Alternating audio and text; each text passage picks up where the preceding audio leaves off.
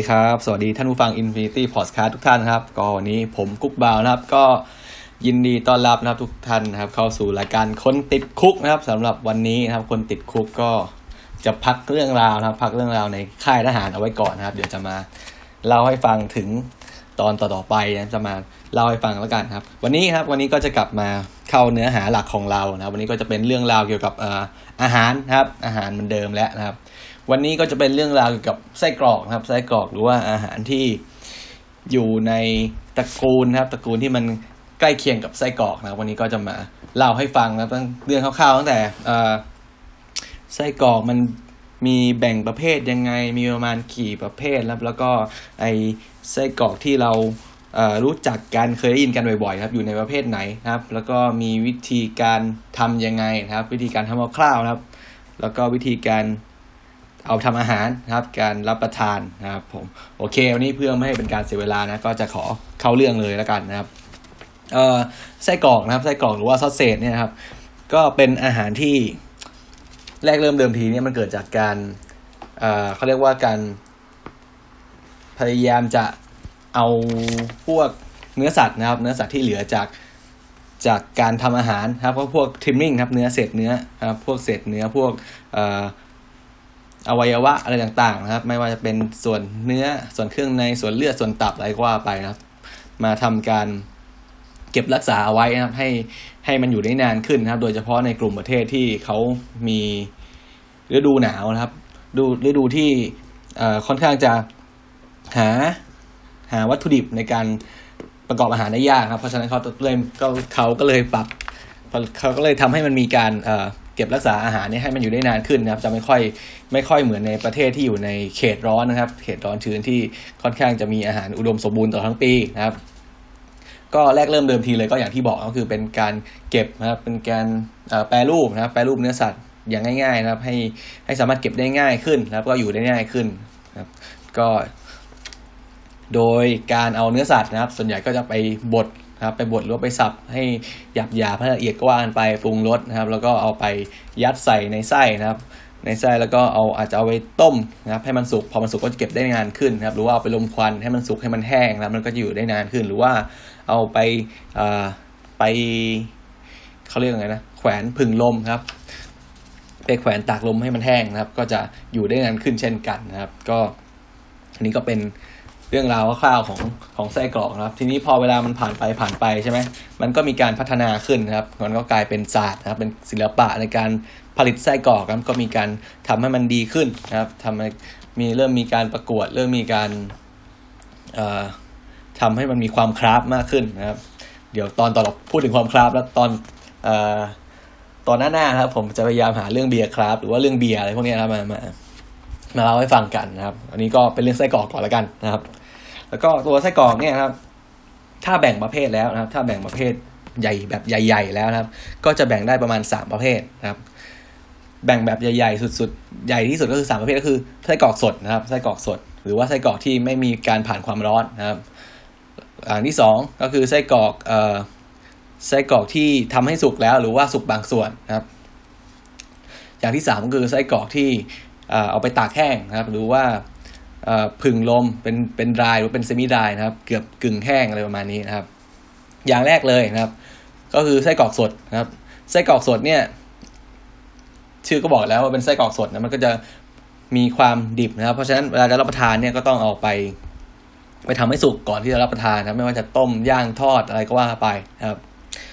ส่วนอออย่างที่สองครับ คือเป็นไส้กรอกที่คลุกหรือว่าเป็นพรีคลุกนะครับไส้กรอกที่ ทำให้สุกแล้วหรือว่าสุกบางส่วนเนี่ย อันนี้นะครับ อันนี้ก็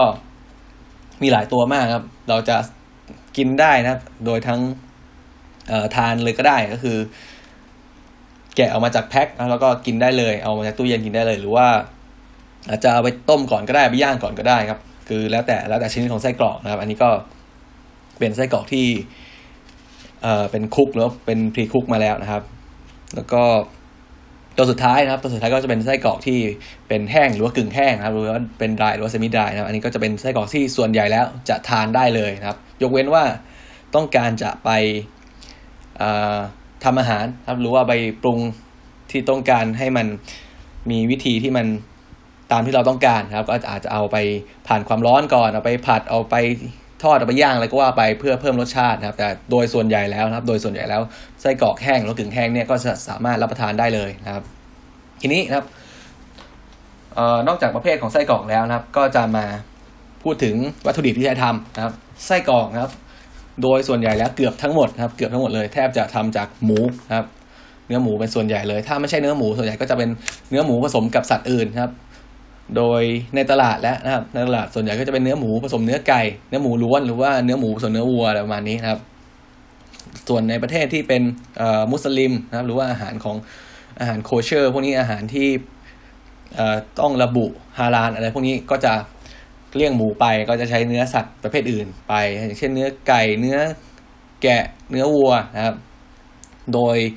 โดยไส้กรอกเองเนี่ยครับ ก็จะ เป็นอาหารนะครับเป็นอาหารที่สามารถใช้เนื้อสัตว์ได้ทุกชนิดเลย ไม่ว่าจะเป็นหมูไก่นะครับ หมูไก่ปลาเนื้อนะครับ แกะมีอะไรอีกผักก็ได้ครับผมเคยผมเคยไส้กรอกเห็ดอะไรพวกนี้นะแต่ว่าไม่ค่อยไม่ค่อยจะ ไม่ค่อยจะโอไม่ค่อยจะเอ่อเห็นได้พบเห็นได้ทั่วไปเท่าไหร่ก็เห็นพวกไส้กรอกเจนะครับไส้กรอกเจก็มีเหมือนกันเป็นเป็นเห็ดหอมเป็นโปรตีนเกษตรอะไรพวกนี้นะครับ ทีนี้เอ่อ ก็อย่างที่บอกไปครับคือไส้กรอกเนี่ยส่วนใหญ่แล้วส่วนผสมที่เป็นวัตถุดิบหลักเลยคือเป็นเนื้อหมูนะครับเป็นเนื้อหมู แล้วก็อัตราส่วนของส่วนผสมเนี่ยไส้กรอกนะครับ บอกว่าเลยว่าเป็นอาหารที่ค่อนข้างจะมีไขมันสูงนะครับ สูงค่อนข้างจะสูงมากด้วยซ้ำไปนะครับ คือใครจะหวังที่จะกินแบบเออ มื้อนี้ไม่กินไม่กินไม่กินคาร์โบไฮเดรตนะกินไส้กรอกเยอะหน่อยแล้วกันกินโปรตีนอย่างเดียวโอ้โหแต่จริงแล้วตัวไส้กรอกเนี่ย ค่อนข้างนะครับค่อนข้างจะมีไขมันสูงมากก็คือ ในไส้กรอกทั่วไปนะโดยประมาณนะครับ โดยประมาณจะมีไขมันอยู่ประมาณ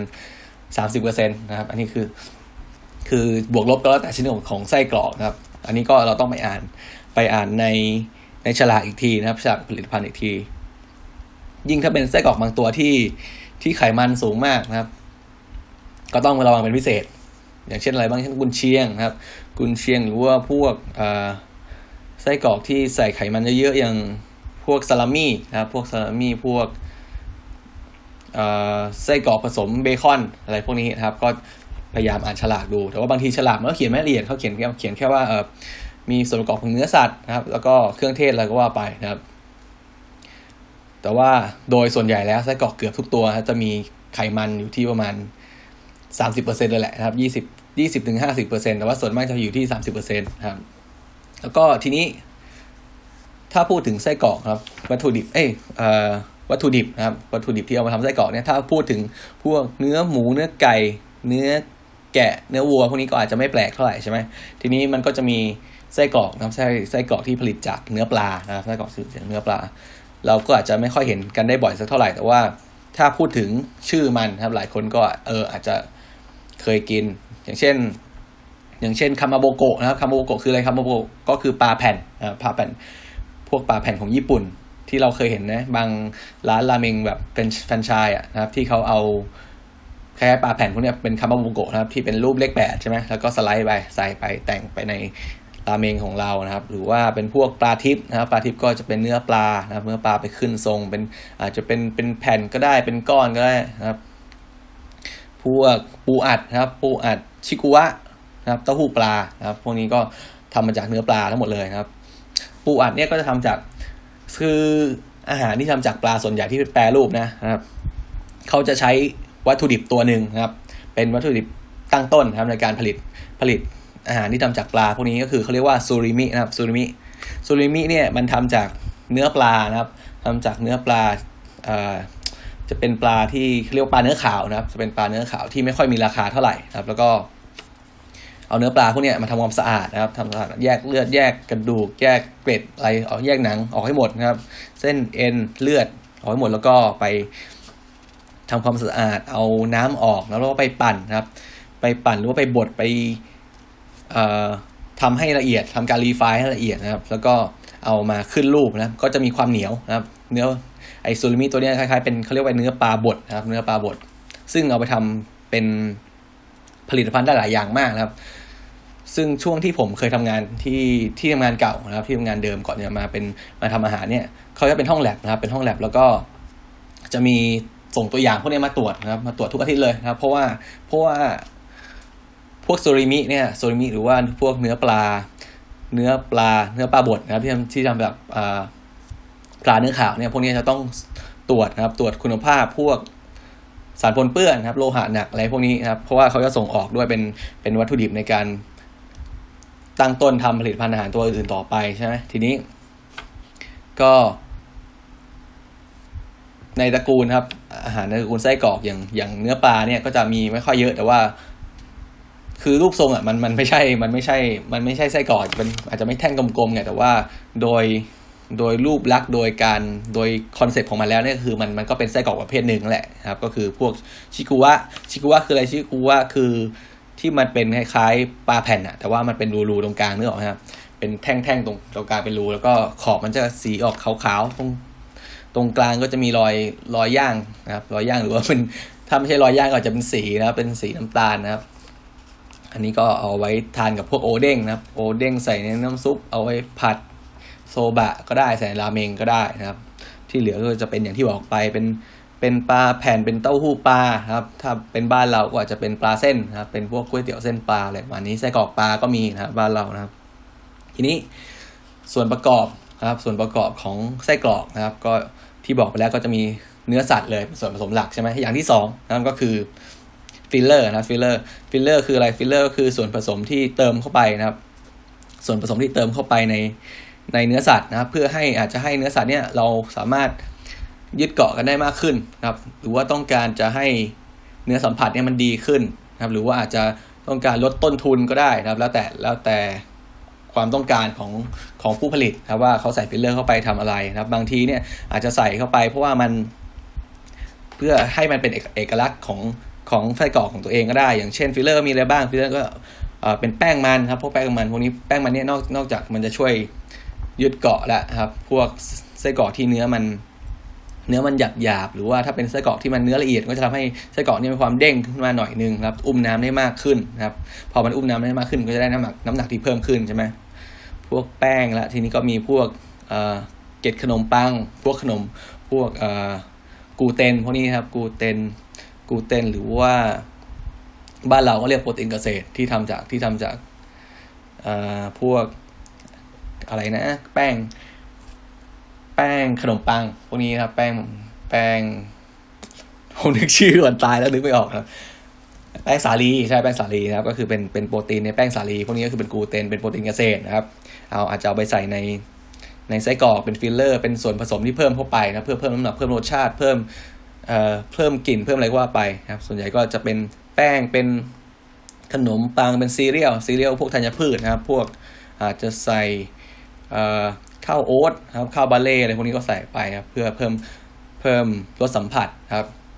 แต่ว่าฟิลเลอร์ในที่นี้ไม่ได้หมายถึงพวกเครื่องปรุง หรือว่าพวกเครื่องเทศนะครับฟิลเลอร์จะแยกแยกเฉพาะไปจากเครื่องเทศกับเครื่องเครื่องปรุงครับ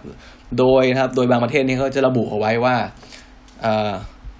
ไส้กรอกชนิดนี้ครับอาหารชนิดนี้ครับใส่ฟิลเลอร์ได้ไม่เกินกี่เปอร์เซ็นต์ครับก็คือว่านอกจากจะเป็นการเป็นการปกปกป้องสิทธิ์ของผู้บริโภค ได้ประมาณหนึ่งแล้วนะครับ ก็จะทำให้ รสชาติของอผลิตภัณฑ์ของของของอาหารเนี่ยนะครับคุณภาพของผลิตภัณฑ์อาหารเนี่ยไม่ไม่ด้อยลงไปมากนักนะครับ แล้วก็ทีนี้ก็จะถึงส่วนประกอบอย่างสุดท้ายของไส้กรอกแล้วนะครับมีเรามีเนื้อสัตว์แล้วเรามีส่วนเรามีฟิลเลอร์ที่เพิ่มเข้าไปในไส้แล้วนะครับ อีกอย่างสุดท้ายก็คือเป็นไส้นะครับหรือว่าเขาเรียกว่าเคสซิ่งนะครับเคสซิ่งก็คือว่าที่เขาเรียกถ้าแปลเป็นไทยเป็นเคสเป็นเป็นที่ใส่ของมันครับ ซึ่งซึ่งไส้เนี่ยครับก็จะแบ่งได้สองประเภทเหมือนกันก็คือเป็นไส้ธรรมชาตินะครับไส้ธรรมชาติกับไส้ไส้เทียมนะครับ หรือว่าไส้สังเคราะห์นะครับไส้ธรรมชาติก็ แน่นอนเป็นผลิตภัณฑ์จากธรรมชาติก็จะเป็นพวกไส้นะครับ พวกไส้ซ้ำไส้สัตว์นะครับ หรือว่าเป็นพวกกระเพาะเอ้ยพวกกระกระเพาะนะครับ เป็นถุงน้ำดีเป็นหลอดลมครับ เป็นหนังไก่ก็มีนะครับ เป็นหนังเป็ดอะไรพวกนี้นะครับ ผมเคยเจอตัวหนึ่งนะมันเป็นมันเป็นไส้กรอกนะครับที่เอาเอาพวกเนื้อเป็ดเนี่ยครับเนื้อเป็ดผสมเครื่องเทศเครื่องปรุงอะไรต่างๆใช่ไหมเรียบร้อยก็ยัดเข้าไปในในหนังนะครับ ในหนังของของเป็ดส่วนที่เป็นคอนะครับ ถ้าเรานึกภาพคอเป็ดมันก็จะยาวๆใช่ไหมเขาก็เอาเฉพาะเอาลอกเฉพาะส่วนหนังเนี่ยออกมาใช่ไหมมัดปลายด้านหนึ่งแล้วก็ยัดไส้เข้าไปนะครับม้วนๆก็จะกลายเป็นไส้กรอกที่ที่ขอบนอกเนี่ยเป็นหนังของเป็ดนะครับ ทีนี้ตัวของไส้นะครับ ตัวของไส้ที่ที่นอกจากแบบธรรมชาติแล้วก็จะมีแบบที่สังเคราะห์ขึ้นมาครับที่สังเคราะห์ก็จะที่มาที่สังเคราะห์ขึ้นมาเนี่ยก็จะแบ่งได้แบบเป็นกินได้นะครับ แล้วแบบที่กินไม่ได้นะครับ แบบที่กินได้ก็จะเป็นพวกเอ่อเซลลูโลสนะครับเซลลูโลสนี่ก็จะเป็น ส่วนใหญ่ก็จะเขาเรียกว่าเซลลูโลสมันจะอยู่ในในในเซลล์นะครับ ในเซลล์ของพวกพวกพืชนะครับ อย่างเช่นเปลือกของพืชเปลือกของผลไม้นะครับเปลือกของผลไม้บางชนิดนะก็จะมีเซลลูโลสอยู่นะครับ เปลือกในตามผิวนะครับผิวของผักบางชนิดก็มีเซลลูโลสอยู่แล้วก็เขาก็จะทำการสกัดเซลลูโลสเนี่ยมามาขึ้นรูปใหม่นะครับมาแปรรูปแล้วขึ้นรูปใหม่ให้ให้กลายเป็นไส้นะเป็นกลายเป็นไส้เทียมนะครับ แล้วก็มีนอกจากเซลลูโลสก็จะมีคอลลาเจนนะครับคอลลาเจนคอลลาเจนอันนี้ก็คือเป็นเป็น ไส้เทียมแบบที่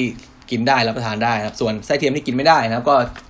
จะเป็นพวกพลาสติกครับ เป็นส่วนใหญ่ก็จะเป็นพวกพลาสติก อันนี้ก็คือ ถามว่าเราจะรู้ได้ไงนะครับ เราจะรู้ได้ไงว่าว่าไส้เนี่ยมันกินได้หรือกินไม่ได้นะครับ โดยปัจจุบันแล้วนะครับไส้กรอกนะครับไส้กรอกในในท้องตลาดตอนนี้ส่วนมากครับจะจะทานเปลือกได้หมดเลยครับ ทานเปลือกหรือว่าทานไส้ของมันได้หมดเลย ยกเว้นนะครับ ยกเว้นบางยี่ห้อเขาจะเขียนระบุไว้ที่ฉลากนะว่าให้ให้นำ ให้นำไส้หรือว่าให้นำอะไรนะเปลือกออกก่อนรับประทานนะครับ อันนี้ว่าบางครั้งเนี่ยเรากินเข้าไปเราก็จะรู้เฮ้ยมันมันแปลกๆมันเคี้ยวแล้วถ้าเกิดเราเคี้ยวไส้กรอกเข้าไปแล้วมันมันเหมือนกับว่ามันจะมันเคี้ยวแล้วมันไม่ไม่ไม่ละเอียดสักที อันนี้ก็คือไม่ควรจะเสี่ยงกินเข้าไปนะ คือถ้าฉลากถ้าฉลากมันไม่บอกอะไรนะครับก็คือคายทิ้งออกไปครับ แล้วก็แกะครับ แกะเปลือกที่เหลือก็ทั้งหมดก่อนแล้วค่อยทานครับอันนี้ก็เป็นเป็น ไส้ครับหรือเคสซิ่งของไส้กรอกนะนะครับ ส่วนไส้ที่นิยมกันครับไส้ธรรมชาตินะครับไส้ธรรมชาติที่ที่นิยมกันก็จะมีหลักๆอยู่สามตัวนะครับคือเป็นไส้แกะนะครับไส้แกะไส้หมูแล้วก็ไส้วัวนะครับ ที่นิยมมากที่สุดก็จะเป็นไส้เอ่อไส้แกะนะครับไส้แกะกับไส้หมูนะครับไส้แกะเนี่ยทีนี้ไส้ธรรมชาติที่อยู่ในท้องตลาดเนี่ยครับถ้าเกิดเราเทียบดูตามขนาดนะครับ ถ้าเป็นไส้แกะเนี่ยก็จะเป็น ขนาดไส้กรอกที่เรานิยมกันทั่วไปนะครับ ก็จะไส้แกะขนาดก็จะอยู่ประมาณไส้กรอกฮอทดอกนะครับฮอทดอกไซส์ที่ไม่ใหญ่มากนะครับพวกไส้กรอกเวียนนาไส้กรอกลมควันนะครับ ใหญ่ขึ้นมาหน่อย ก็จะเป็นไส้หมูนะครับไส้หมูเนี่ยขนาดที่เราเห็นทั่วไปจนชินตาก็คือขนาดประมาณไส้กรอกอีสานนะครับดูดูไว้นะครับ ใครเคยทานไส้กรอกอีสานทั้งแบบลูกเล็กเป็นลูกกลมๆหรือว่าเป็นแบบ เป็นแท่งยาวๆ อันนั้นก็คือเป็นขนาดของไส้อ่อนหมูนะครับ อันนั้นเป็นขนาดคร่าวๆนะครับ ส่วนไส้วัวนะครับ ไส้วัวก็จะใหญ่กว่านั้นนะครับ ใหญ่กว่านั้นอีกขึ้นมาอีก ก็อาจจะเห็นในไส้กรอกที่เป็นของต่างประเทศนะครับ ของไทยจะไม่ค่อยเห็นเท่าไหร่นะครับ อันนี้ก็จะเป็นของไส้วัวครับ ส่วนไส้ไส้ที่นิยมที่สุดครับ แล้วก็มีราคาแพงเขาน่าจะมีราคาแพงที่สุดด้วยก็คือเป็นไส้แกะนะครับ เพราะว่าไส้แกะเนี่ย ขนาดประมาณหนึ่งก็คือขนาดมันก็ ค่อนข้างกำลังพอดีใช่ไหมไม่เล็กไม่ใหญ่เกินไปนะครับ แล้วก็สองก็คือรสสัมผัสของมันเนี่ยค่อนข้างดีมากครับ ใครเคยทานไส้กรอกที่เขาเรียกว่าหนังกรอบอะ คือกัดแล้วดังเปาะนะครับกัดแล้วดังเคี้ยวดังกรุบกรุบตรงนี้หรือว่าเอามาเอ่อเอามาหักดูนะครับ เอาไส้กรอกมาแท่งหนึ่งใช่ไหมที่สุกแล้วแล้วมาหักดู พองอปุ๊บพองอได้ที่มันก็จะดังเปาะแล้วโอ้โหนี่คือไส้กรอกนะคุณภาพดีมากหนังมันกรอบนะครับ อันนี้ก็คือส่วนใหญ่แล้วจะทำจากไส้แกะนะครับ ส่วนนะครับไส้เทียมนะครับไส้เทียมหรือว่าไส้ไส้ที่สังเคราะห์ขึ้นมาเนี่ยช่วงหลังๆก็จะมีการผลิตให้มันมีความกรอบมากขึ้น มีความเด้งมากขึ้นนะครับ แต่ก็ยังคุณภาพก็ยังยังสู้นะครับ สู้ไส้ธรรมชาติไม่ได้อยู่ดีนะครับ แต่ว่าด้วยราคาที่มันถูกกว่ากันหลายเท่าแล้วนะครับ ก็ส่วนใหญ่ก็จะนิยมไปใช้ไส้เทียมหรือว่าไส้สังเคราะห์มากขึ้นนะครับอันนี้ก็จะเป็นส่วนประกอบหลักของไส้กรอกของเราก็จะมี 3 ตัวนะมีเนื้อสัตว์อย่างที่บอกไปนะครับ มีเนื้อสัตว์มีเอ่อฟิลเลอร์นะครับ แล้วก็มีไส้มันหรือว่า casing นะครับ ทีนี้ครับ เราก็จะมาพูดถึงไส้กรอกแต่ละประเภทนะครับไส้กรอกแต่ละประเภทที่ไอ้พวกไส้กรอกแบบสดเนี่ยมีอะไรบ้างนะครับ ที่เราคุ้นๆกันนะครับไส้กรอกแบบ สุกหรือว่ากึ่งสุกนะครับ มีอะไรบ้างเราคุ้นๆกันนะครับ แล้วก็มีไส้กรอกแบบแห้งหรือว่ากึ่งแห้งครับ โอเค อันนี้ก็มาทีนี้ก็มาเข้าอันแรกกันก่อนเลยครับ อันแรกก่อนเลยนี่ก็คือไส้กรอกสดครับไส้กรอกสดนี้ก็บอกแล้วว่ามันเป็นสดนะมันยังมันยังดิบอยู่นะครับ มันยังรออยู่นะเวลาจะทานเนี่ย เราก็ต้องเอาทำให้สุกก่อนนะครับสุกก่อนทานหรือว่าใครจะทานดิบก็อันนี้ก็ไม่รู้นะครับไส้กรอกสุกเฮ้ยไส้กรอกสดนะครับไส้กรอกสดเลยที่ ค่อนข้างจะเขาเรียกว่าเป็นที่นิยมนะครับ หรือว่าได้ยินบ่อยๆก็คือเป็น pork sausage นะครับ pork sausage เนี่ยก็คือถ้าพูดตรงๆก็คือไส้กรอกหมูนะครับ แต่เขาจะเรียกรวมๆว่า pork sausage โดยส่วนใหญ่แล้วนะครับ pork sausage ที่ดังมากๆนะไส้กรอกหมูที่ค่อนข้างเป็นที่นิยมก็คือจะเป็น English นะครับ English pork sausage เป็น English sausage คือคือถ้าพูดถึง English sausage เนี่ยคนโดยทั่วไปจะเข้าใจจะ เข้าใจไปทางเดียวกันว่าเป็นไส้กรอกสดครับที่ทำจากหมูนะครับเป็นไส้กรอกสดที่ทำจากหมู แล้วก็อาจจะมีปรุงเครื่องเทศเล็กน้อยนะเป็นพวกเกลือพริกไทยเป็นเศษนะครับเป็นใบเศษหรือก็เป็นเนื้อส่วนเนื้อหมูไส้ข้างในเนี่ยก็จะเป็นแบบบดหยาบนะคือจะไม่ละเอียดมากนะครับ อันนี้ก็คือจะเป็นแบบแบบอ่าเป็น pork sausage นะครับเป็น English pork sausage นะครับหรือว่าบางทีอาจจะเรียกว่า breakfast ก็ได้นะครับ break English breakfast sausage นะครับ แล้วก็เอ่อ ที่ดัง ๆ อีกก็มีอะไรมี banger นะ banger banger banger ก็เป็นไส้กรอกนะครับเป็นไส้กรอกหมูแหละแต่ว่าไซส์มันก็จะเล็กกว่า English sausage ขึ้นมาหน่อยหนึ่งเป็นไซส์ประมาณพวกฮอตดอกไซส์ประมาณเวียนนาพวกนี้นะครับ ซึ่ง banger เนี่ยส่วนมากเขาจะกินกับแมชนะครับแมชโปเตโต้หรือมันบดนะครับแล้วก็ใส่พวกเกวี่นะครับเป็นไส้กรอกสักชิ้น 2 ชิ้นใช่ไหมมีมันบดนะครับ แล้วก็มีเกวี่ราดหรือว่าบางทีอาจจะมีผักบางอย่าง อาจจะมี มีหัวหอมซอย หัวหอมสไลด์ผัดใช่ไหมแล้วก็มีพวกถั่วเขียวนะครับพวกถั่วเขียวพวกพีพวกนี้ครับเอากระทานเป็นอาหารที่นิยมทานกันในผับหรือว่าในงานปาร์ตี้นะครับ สาเหตุที่เขาบอกว่าที่ชื่อมันได้ชื่อว่า banger เนี่ย banger ที่แปลว่า มันคือ banger นี่มันมันเป็นคำแสดงมันพูดมันสื่อได้ได้ถึงหลายอย่างมาก แต่ว่าที่เขาว่า ไส้กรอกตัวนี้ที่ที่ที่มันถูกเรียกว่า banger เนี่ยหนึ่งเพราะว่าเป็นไส้กรอกสดใช่ไหมครับไส้กรอกสดเนี่ยพอเกิดเราเอาเอามันไปทอดนะพอมันไปทอดมันก็จะเกิดการไส้ของมันเนี่ยเกิดการแตกได้ง่ายมากครับมันก็จะมีการระเบิดโป๊ะปะนะครับ อันนี้เขาเรียกเรียกมันว่าเรียกไส้กรอกชิ้นว่าเป็นเป็น banger นะ banger banger and mash นะครับแล้วก็ทีนี้เอ่อนอกเหนือจาก English sausage แล้วนะครับ ก็จะเป็น Italian sausage นะครับ Italian sausage เนี่ย พูดตรงๆมันก็คือไส้กรอกหมูแหละแต่ด้วยความที่เหมือนคนเราอะครับเหมือนเราเราเราเป็นคนไทยใช่ไหมเราก็ไม่เรียกหรอกว่าไส้กรอกตัวนี้เป็นไส้กรอกไทยนะครับ เราทำสมมุติว่าเราทำไส้กรอกขายขึ้นมาเราก็เรียกว่าไส้กรอกหมูไส้กรอกไก่ไส้กรอกวัวอะไรก็ว่าไป แต่เราจะไม่เรียกไส้ของเราว่าไส้กรอกไทยนะครับ ก็เหมือนกันครับ คนอิตาเลียนก็จะทำไส้กรอกขึ้นมาตัวหนึ่งเป็นไส้กรอกหมูนี่แหละแต่เขาก็จะไม่เรียกไส้กรอกเขาว่าไส้กรอกอิตาเลียนนะครับไส้กรอกอิตาเลียนเป็นคำที่เรียกโดยชนชาติอื่นนะครับ ก็คือ เรียกไส้กรอกหมูที่มาจากอิตาลีว่าอิตาเลียนซอสเซจนะครับ ส่วนใหญ่แล้วก็จะมีส่วนผสมของเครื่องเทศทั่วไปแหละนะครับ แต่ว่าโดย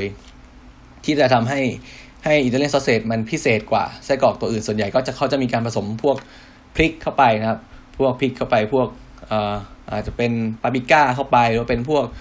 พริกแห้งเข้าไปนะครับ แล้วก็รสชาติของมันเนี่ยก็จะจัดจ้านกว่าพวก English sausage นะครับ มันก็จะมีตั้งแต่รสชาติแบบรส hot นะครับ hot ก็คือเผ็ดหน่อยอาจจะมีใส่พวกปาปริก้าเยอะใส่พวก pepper เยอะนะครับ แล้วก็มี mild แล้วก็มี sweet sweet ก็คือไม่เผ็ดนะ mild ก็คือเผ็ดอ่อนๆนะครับ โดย Italian sausage เนี่ยส่วนใหญ่ก็อาจจะทานวิธีทานก็ทานปกตินะครับ อาจจะไปไปย่างไปทอดนะครับ หรือว่านะครับหรือว่าไปใส่ในพาสต้าก็ได้นะครับ บางคนก็อาจจะหั่นเป็นหั่นเป็นชิ้นนะครับ แล้วก็ใส่ในพาสต้าผัดกับ ผัดกับซอสพาสต้าอะไรพวกนี้หรือว่าบางทีก็อาจจะรูดออกมาครับรูดเนื้อไส้กรอกนี่ออกมาจากไส้ แล้วก็เอาไปเอาไปผัดเอาทำเป็นสตูทำเป็นซอสนะครับเออลืมพูดไปนะครับก็คืออังกฤษ sausage กับ Italian sausage เนี่ยส่วนใหญ่ก็จะเป็นไส้กรอกที่เป็น มันเนื้อมันจะค่อนข้างค่อนข้างหยาบนะครับ เพราะว่าถ้าเราดูโดยทั่วไปแล้วไส้กรอกสดเนี่ย น้อยมากที่จะเห็นไส้กรอกสดแบบที่เป็นที่เป็นไส้แบบละเอียดนะครับ ไส้แบบละเอียดก็คือไส้แบบเป็นเนื้อเดียวกันครับ ที่บดละเอียดจะเป็นเนื้อเดียวกัน อย่างเช่น เอ่อพวกเวียนนาพวกฮอทดอกพวกนี้ก็คือพวกนี้จะเป็นไส้แบบบดละเอียดนะครับบดละเอียดมาก ก็คือเนื้อมันจะมันจะละเอียดเนียนไปด้วยกันเลย เพราะฉะนั้นการที่เอาเนื้อไส้กรอกที่มันบดบดละเอียดพวกนี้ถ้าเกิดเอาไปเก็บแบบแช่ เก็บแบบแช่เย็นนะครับ ก็จะอยู่ได้ไม่นานนะครับเพราะฉะนั้น เนื้อไส้กรอกแบบที่บดละเอียดเนี่ยเขาก็เลยนิยมไปทำให้สุกก่อนนะครับ เพื่อเก็บได้นานขึ้น แล้วก็รูปทรงก็จะอยู่ได้ได้ดีกว่านะครับอันนี้ไส้กรอกแบบสดนะครับ ก็จะมีอีกตัวหนึ่งก็คือเป็นโชริโซนะครับโชริโซโชริโซก็จะเป็นไส้กรอกที่อยู่ในโซน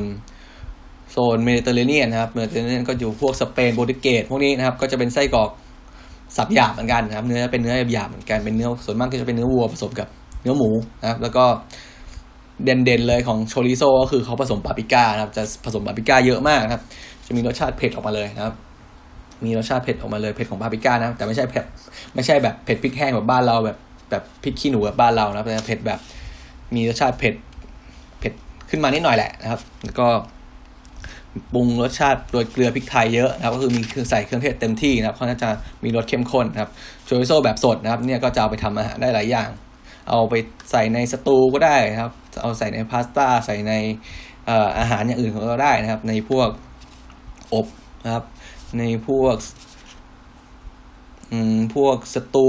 อบหม้อดินอะไรพวกนี้นะก็ทำได้หมดเลยหรือว่าทำซอสทำพาสต้านะครับ โดยโชริโซก็จะเป็นไส้กรอกแบบสับหยาบเหมือนกันนะครับ ทีนี้นะครับพอ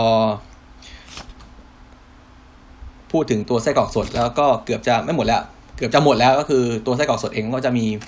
มีไม่ค่อยหลากหลายเท่าไหร่เนื่องด้วยข้อจำกัดของมันก็คือว่ามันต้องต้องเก็บแบบสดนะครับ พอเก็บแบบสดเนี่ยมันก็จะมีความแตกต่างกันน้อยนะครับ ก็จะหลักๆก็จะเป็นแค่ไส้กรอกหมูไส้กรอกวัวอะไรพวกนี้นะครับ อันนี้ก็ผ่านของไส้กรอกสดไปนะครับเอออย่างนึงก็คือไส้กรอกเนี่ยนะครับถ้าเกิดเราไปทานร้านอาหารนะไปทานข้าวนะครับ แล้วในเมนูเนี่ยเขาเขียนว่าเป็นเป็นเบรกฟาสต์ซอสเซจเป็นเป็นอะไรนะ เป็นพอกซอสเซจนะครับ แล้วก็เราก็สั่งไปพอมาเสิร์ฟปุ๊บ มันไม่ใช่ มันไม่ใช่ไส้กรอกที่อยู่ในไส้ครับ มันเป็นคล้ายเนื้อหมูบดปรุงรสตัวนี้อันนี้ก็คือให้เข้าใจไว้ว่าบางครั้งครับ ไส้กรอกเนี่ยมันก็เวลาเขาเขาขายนะหรือว่าเขาเขียนในเมนูเนี่ยมันก็ไม่จำเป็นต้องกรอกไปในไส้เสมอไปบางทีก็จะมามาอยู่ในรูปของคล้ายๆ ก้อนเนื้อเบอร์เกอร์อะไรพวกนี้ก็จะเป็นเป็น stuffing ของไส้กรอกนี่แหละแต่ว่าเอามาเอามาเสิร์ฟครับมาเสิร์ฟแบบแบบนอกไส้ครับ อันนี้คือประมาณนี้ครับ แล้วก็ต่อไปตัวที่สองนะตัวที่สองก็จะเป็นไส้กรอกที่เป็นเอ่อสุกหรือว่ากึ่งสุกนะครับไส้กรอกพวกนี้ก็จะมีเยอะมากค่อนข้างเยอะนะครับ หลากหลายมากนะครับ ซึ่งไส้กรอกแบบสุกหรือกึ่งกึ่งสุกเนี่ยครับก็จะแบ่งได้อีกประมาณสามประเภทนะครับ โดยแบบแรกก็คือไส้กรอกแบบสุกนะครับ สุกโดยการสุกทั้งชิ้นเลยนะครับ สุกทั้งชิ้นก็คืออาจจะไปเอาไปต้มนะครับ ไปต้มให้สุกหรือว่าไปนึ่งให้สุกนะครับ อันนี้ก็คือเป็นไส้กรอกสุกอย่างที่เราเห็นทั่วไปก็พวกนี้แหละพวกฮอทดอกพวกค็อกเทลมินิค็อกเทลนะครับพวก frankfurter นะครับไส้กรอกที่เราเห็นตามตลาดทั่วไปส่วนใหญ่ก็จะเป็นไส้กรอกแบบสุกแล้วนะครับ โดยใช้การต้มหรือใช้การนึ่งนะครับ อย่างที่สองนะครับ ก็คือเป็นไส้กรอกที่สุกโดยใช้วิธีการเอ่อเอ่อเขาเรียกว่า smoke นะครับหรือว่ารมควันนะครับ คือสุกโดยการรมควันก็คือใช้วิธีการ คือรมการรมควันเนี่ยจะมีรมควันสองแบบคือแบบโคนะแบบแบบ cold smoking กับแบบ hot smoking ครับแบบ cold smoking ก็คือเป็นการแค่เอาเอาควันของมันเฉยครับเอาแค่กลิ่นเฉยส่วนแบบ hot smoking เนี่ยก็คือเป็นการรมควันไปด้วย แล้วก็ให้ความร้อนไปด้วย มันจะทำให้อาหารของเรานี่สุกนะครับ ตัวตัวที่เป็น cold smoke นะครับ cold smoke ก็ เอ้ที่ที่เป็น smoke แบบ cook นะครับแบบแบบสุกแล้วเนี่ยก็จะมีหลายตัวค่อนข้างมีเยอะเหมือนกันนะครับ โดยที่จะพูดถึงเลยนะครับ เดี๋ยวจะจะพูดถึงตัว frankfurter ให้ฟังครับทีหลังครับ ที่เป็นตัวอย่างของของไส้กรอกแบบกึ่งสุกโดยการใช้โดยการใช้การรมควันคือเป็นพวก frankfurter นะครับ แล้วก็พวก ไส้กรอกรมควันบางประเภทอย่างเช่น อะไรอย่างอย่างเช่นโชริโซนะครับโชริโซก็จะบางตัวก็จะรมควันนะครับ รมควันให้สุกนะครับ อันนี้นะครับหลักๆก็จะมีโชริโซกับกับ frankfurter นะครับที่ที่ทั่วไปนะรู้จักกันดีนะครับ แล้วก็พวก smoked sausage บางทีเขาอาจจะไม่เขียนชื่อหรอกเขาแค่บอกว่ามันเป็นไส้กรอกรมควันนะครับ แต่ว่าไส้กรอกที่อยู่ในท้องตลาดโดยทั่วไปแล้วบางทีเขา เขาก็เอามาทำให้สุกก่อนแล้วก็ค่อยเอาไปรมควันเพราะว่าเป็นการประหยัดเวลาครับแล้วเป็นการประหยัดต้นทุนด้วยนะครับ ก็คือมันจะเร็วกว่าสะดวกกว่าในการทำนะครับ ก็คือเอาไปอาจจะเอาไปต้มหรือว่าไปนึ่งให้สุกก่อนนะครับ แล้วก็ค่อยไปทำการลมควันนะครับ อันนี้ก็จะรสสัมรสสัมผัสนะก็จะแตกต่างกับไส้กรอกที่ทำให้สุกโดยการลมควันนะครับ แล้วก็อีกอย่างหนึ่งก็คือเป็นไส้กรอกที่เขาเรียกว่าทำให้สุกแค่บางส่วนนะครับ เป็นสุดท้ายแล้วก็คือเป็น เป็นไส้กรอกที่อาจจะยังไม่สุกดีทั้งชิ้นครับ แค่ให้ความร้อนนิดหน่อยเพื่อเป็นการให้รูปทรงของไส้กรอกนี่มันอยู่ตัว แล้วก็สามารถเก็บได้นานขึ้นกว่าเดิมนะครับ อันนี้ก็จะมีพวกเป็นพวกบางตัวนะเป็นพวกพวก smoke บางตัวอย่างเช่นโชริโซนะครับโชริโซอาจจะเป็นพวก smoke นะครับ smoke smoke โบโลน่าบางตัวครับ smoke เอ่อ ปปเปอร์นี่อะไรพวกนี้นะครับ อันนี้ก็จะเป็นแบบแบบสโมกเหมือนกัน แต่ว่าเป็นการทำให้สุกแค่บางส่วนโดยไม่สุกไม่สุกทั้งหมดนะครับ อันนี้ก็คือเป็นเป็นพวกนี้นะครับ แล้วก็ถัดมาถัดมาเออ ตัวอย่างที่ดีก็คือเป็นอาราบิกินะครับ ใครเคยไปเดินตามห้างนะครับ ตามห้างที่ขายไส้กรอกหรือว่าในร้านสะดวกซื้อก็ได้นะครับ ร้านสะดวกซื้อจะมีอยู่ตัวหนึ่งครับ ที่เขาเขียนว่าอาราบิกิครับไส้กรอกอาราบิกิหน้าตามันก็จะเป็นออก อันไม่ใหญ่มากครับ ขนาดประมาณนิ้วชี้นะครับ ขนาดประมาณนิ้วชี้ แล้วก็ความยาวก็จะเล็กกว่าไส้กรอกทั่วไปหน่อยหนึ่งเขาเขียนว่าอาราบิกิครับ เป็นไส้กรอกของญี่ปุ่นนะครับ เป็นไส้กรอกสไตล์ญี่ปุ่นก็คือ มันจะเป็นไส้กรอกแบบสับหยาบนะเป็นเป็นเนื้อเป็นเนื้อส่วนใหญ่จะเป็นเนื้อหมูนะครับ เนื้อหมูแบบบดหยาบสับหยาบแล้วก็เอาเอาไป เอาไปลมควันจนสุกนะครับ อันนี้ก็จะเป็นตัวอย่างที่ดีของของพวกการสโมกให้สุกนะครับ คำว่าอาบิกิเนี่ยมาจากคำมาจากภาษาญี่ปุ่นครับอาระเนี่ยคือแปลว่าหยาบนะครับส่วนส่วนบิกิเนี่ยมันมาจากคำว่าฮิกินะครับก็คือเป็นคำว่าบดนะครับบดหรือว่าสับหยาบเพราะฉะนั้นไส้กรอกอาบิกิก็คือเป็นไส้กรอกที่ไส้ของมันเนี่ยข้างในเป็นเป็นแบบสับหยาบๆแล้วก็ ส่วนส่วนการทำสุกของมันเนี่ยครับวิธีการคุกของมันเขาเขาก็จะเอาไปลมควันนะครับ จนสุกผิวของมันก็จะกรอบนะครับ เพราะว่าส่วนมากผมดูเท่าที่เช็คดูนะไออาราบิกิ อาราบิกิตัวนี้ส่วนมากมันจะค่อนข้างมีราคาค่อนข้างสูง แล้วก็เป็นสินค้าอยู่ในขายในหมวดที่แบบในโซนที่มันค่อนข้างจะพรีเมียมกว่าสินค้าตัวอื่นหน่อยนึงครับราคาจะแพงกว่านะครับหนังของมันก็จะกรอบเลยครับ พอหักดูก็เวลากินดูกัดดูก็จะดังเปาะเปาะกรอบกรอบเลยก็ว่ากันไปครับ แล้วก็ทีนี้ก็จะมีอีกตัวหนึ่งอิตาเลียนซอสเซจก็เหมือนกันครับอิตาเลียนซอสเซจเนี่ยบอกไปแล้วแบบสดก็มีครับ แบบที่มันเป็น เป็นกึ่งสุกหรือแบบสุกแล้วก็มีนะครับ ส่วนมากจะเป็นแบบที่สโมกมานะครับ อันนี้วิธีก็พิชัยก็เหมือนกัน ก็คือเป็นเอาไปใส่ในพิซซ่าใส่ในพาสต้าในซุปในซอสอะไรก็ว่าไปนะครับ ส่วนตัวอย่างครับ กลุ่มตัวอย่างของไส้กรอกที่อยู่ในกลุ่มนี้ก็จะมีอย่างที่บอกไปมีฮอทดอกนะครับ มีพวกเวียนนาไส้กรอกเวียนนา มีพวกไส้กรอกค็อกเทล frankfurter พวกนี้นะครับ เอ่อพวกโบโลญญานะครับโบโลนาไม่โบโลไม่ใช่โบโลญญาครับโบโลนาครับโบโลนาโบโลนาที่เป็นแผ่นกลมๆเคยไหมแผ่นกลมๆแล้วก็สไลด์บางๆครับ ส่วนใหญ่เขาจะไปใส่ในแซนด์วิชนะครับใส่ใส่ในแซนด์วิชหรือว่าใส่ในสลัดพวกนี้นะครับ ก็มีซึ่งตัวโบโลนาเนี่ยเดี๋ยวพูดจะพูดถึงที่มาให้ฟังนะครับ แล้วก็มีพวกโชริโซนะครับโชริโซที่มันเอาไป ลมควันนะครับ ลมควันจนสุกหรือว่าเกือบสุกนะครับ เอาไปทานเป็นพวกสลัดก็ได้นะครับ ใส่ในสลัดหรือว่าใส่ในเป็นทานเป็นของโคคัตทานเป็นกับกับแก้มกับเครื่องดื่ม พวกเบียร์พวกไวน์อะไรพวกนี้ก็ได้นะครับ แล้วก็มีมอมอตาเดล่านะครับมอตาเดล่ามอตาเดล่าเนี่ยครับมอตาเดล่าเป็นเป็นไส้กรอกก็เป็นไส้กรอกเป็นสินค้า ที่เป็นเขาเรียกว่าเป็นยังไงนะเป็นคล้ายเอกลักษณ์นะเป็นสินค้าประจำเมืองของเมืองโบโลญญานะครับโบโลญญาหรือว่าที่เราเรียกว่าโบโลนานี่แหละนะครับเขาชื่อมันก็คือเอ่อมอตเดล่าดิโบโลญญานะครับ แต่ว่าไอตัวมอตาเดล่าเนี่ยหน้าตามันจะไม่เหมือนกับโบโลนาที่ที่เราเห็นกันตามกันตามร้านสะดวกซื้อนะครับ ตัวตัวมอตาเดล่าเนี่ย เนื้อของมันนะครับเนื้อของมอตาเดล่าเนี่ยมันจะมีความหยาบมากกว่า มีความหยาบมากกว่า แล้วก็ส่วนใหญ่ครับ ส่วนใหญ่เขาจะผสมพวกพิตาชิโอไปด้วยครับ มีผสมถั่วพิตาชิโออาจจะผสมเเนื้อสัตว์เนื้อหมูนะครับหรือว่าเนื้อแฮมที่มันชิ้นใหญ่กว่าปกติลงไปด้วยนะครับ ทีนี้พอเราสไลด์หรือเราหั่นมอตเตล่าออกมาเนี่ยเราก็จะเห็นได้ว่าในหนึ่งสไลด์เนี่ยมันก็จะมีพวกถั่วพิซซ่าเชิโอติดมาด้วยครับ หรือว่ามีพวกเนื้อสัตว์ นะมีแฮมมีเนื้อหมูอะไรชิ้นใหญ่ๆเนี่ยติดมาด้วยนะมันก็จะดูดูเออดู ดูมีอะไรกว่าเดิมนะครับ แต่ว่าส่วนโบโลญญาเนี่ยโบโลญญาเนี่ยมันเป็น มันเป็นสินค้าที่ผลิตนะครับ ผลิตตามตามแบบของมอตตาเดล่ามาอีกทีหนึ่งแล้วก็แค่แค่ใช้ชื่อว่าโบโลญญาแค่นั้นเองนะครับ อันนี้ก็เป็นเป็นที่มาของโบโลญญาครับ กับมอตตาเดล่านะครับผม ทีนี้นะครับก็ไปถึง ตัวสุดท้ายแล้วนะครับไส้กรอกประเภทสุดท้ายของเราคือเป็นไส้กรอกที่แห้งหรือว่ากึ่งแห้งนะครับหรือว่าดายหรือว่าเซมิดายนั่นเองนะครับ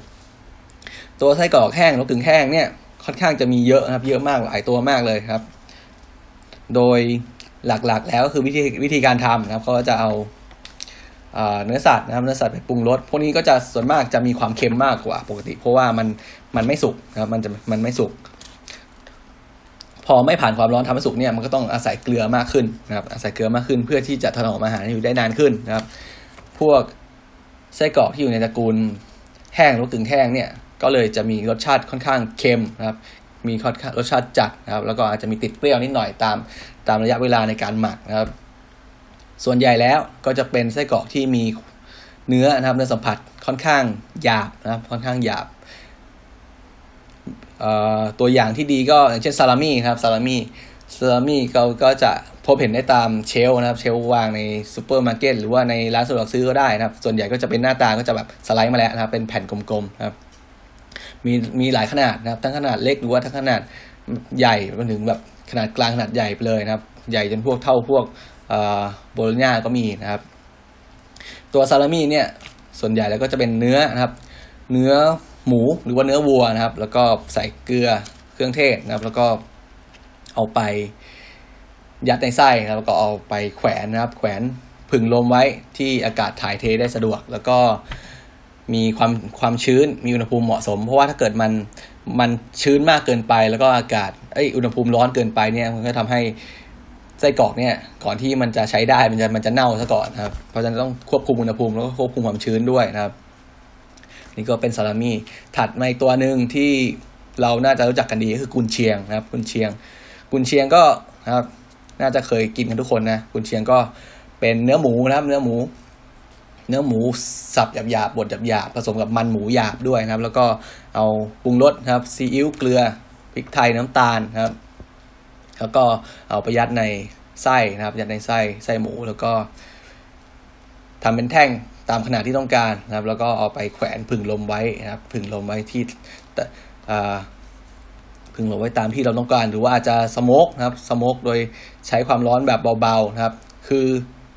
ตัวไส้ตัวกุนเชียงเองเนี่ยนะครับ เป็นในทั้งแบบที่เป็นแบบไส้กรอกกึ่งแห้งก็ได้ หรือว่าเป็นแบบแบบสโมกก็ได้แบบที่กึ่งสุกก็ได้นะครับ อันนี้ขึ้นแล้วแต่กรรมวิธีเขาว่าเขาจะเอาไปตากตากแห้งหรือว่าเขาจะเอาไปอมลมควันนะครับ แล้วก็มี โชริโซนะครับโชริโซโชริโซก็บอกไปแล้วครับว่าเป็นไส้กรอกที่มีอยู่ได้แทบทุกจัตระกูลเลยคือเป็นเป็นได้ทั้งไส้กรอกสดไส้กรอกกึ่งสุกแล้วก็ไส้กรอกแห้งก็มีนะครับโชริโซแบบแห้งเนี่ยครับหรือว่ากึ่งแห้งเนี่ย ส่วนใหญ่ก็จะทำเหมือนกันเหมือนกันหมดก็คือ เอาไปแบบเอาเนื้อสัตว์นะครับ มาบดหยาปรุงรสด้วยเกลือพริกไทยเครื่องเทศต่างๆนะครับแล้วก็ที่ขาดไม่ได้เลยคือปาปริก้านะครับ เพราะฉะนั้นโชริโซนะครับ พวกโชริโซเนี่ยสีจะแดงมาก แดงเข้มแดงแจ๊ดนะครับ แดงจากปาปริก้า แล้วพอกินดูก็จะมีรสชาติของปาปริก้าเลยครับ โชริโซก็จะเอาไปนะครับไป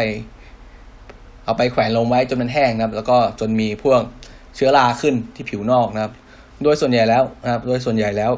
ไส้กรอกในตระกูลไดเนี่ยไดหรือซิมิไดเนี่ยส่วนใหญ่จะเก็บไว้นานนะครับ เก็บไว้นานจนมีพวกเชื้อราขึ้นที่ด้านนอก แต่ว่าเป็นเป็นราที่ทานได้เป็นราที่ดีนะไม่ใช่ไม่ใช่เวลาพวก ที่ทำให้อาหารมันเสียนะครับ อันนี้ก็แต่ว่าก่อนรับประทานเนี่ยส่วนใหญ่เขาจะลอกนะครับ ลอกตัวไส้ที่มันมีพวกราพวก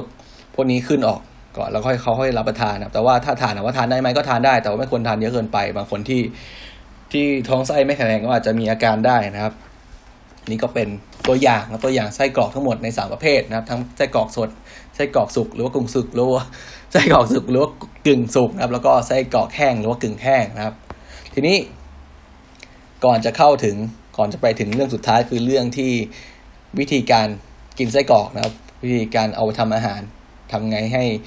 อร่อยหรือว่าทำเมนูอะไรบ้างนะครับ ก็จะมาพูดถึงไส้กรอกของไทยกันก่อนนะครับขของไทยนี่ก็มีไส้กรอกเหมือนกันนะครับ คือถ้าไล่มาตั้งแต่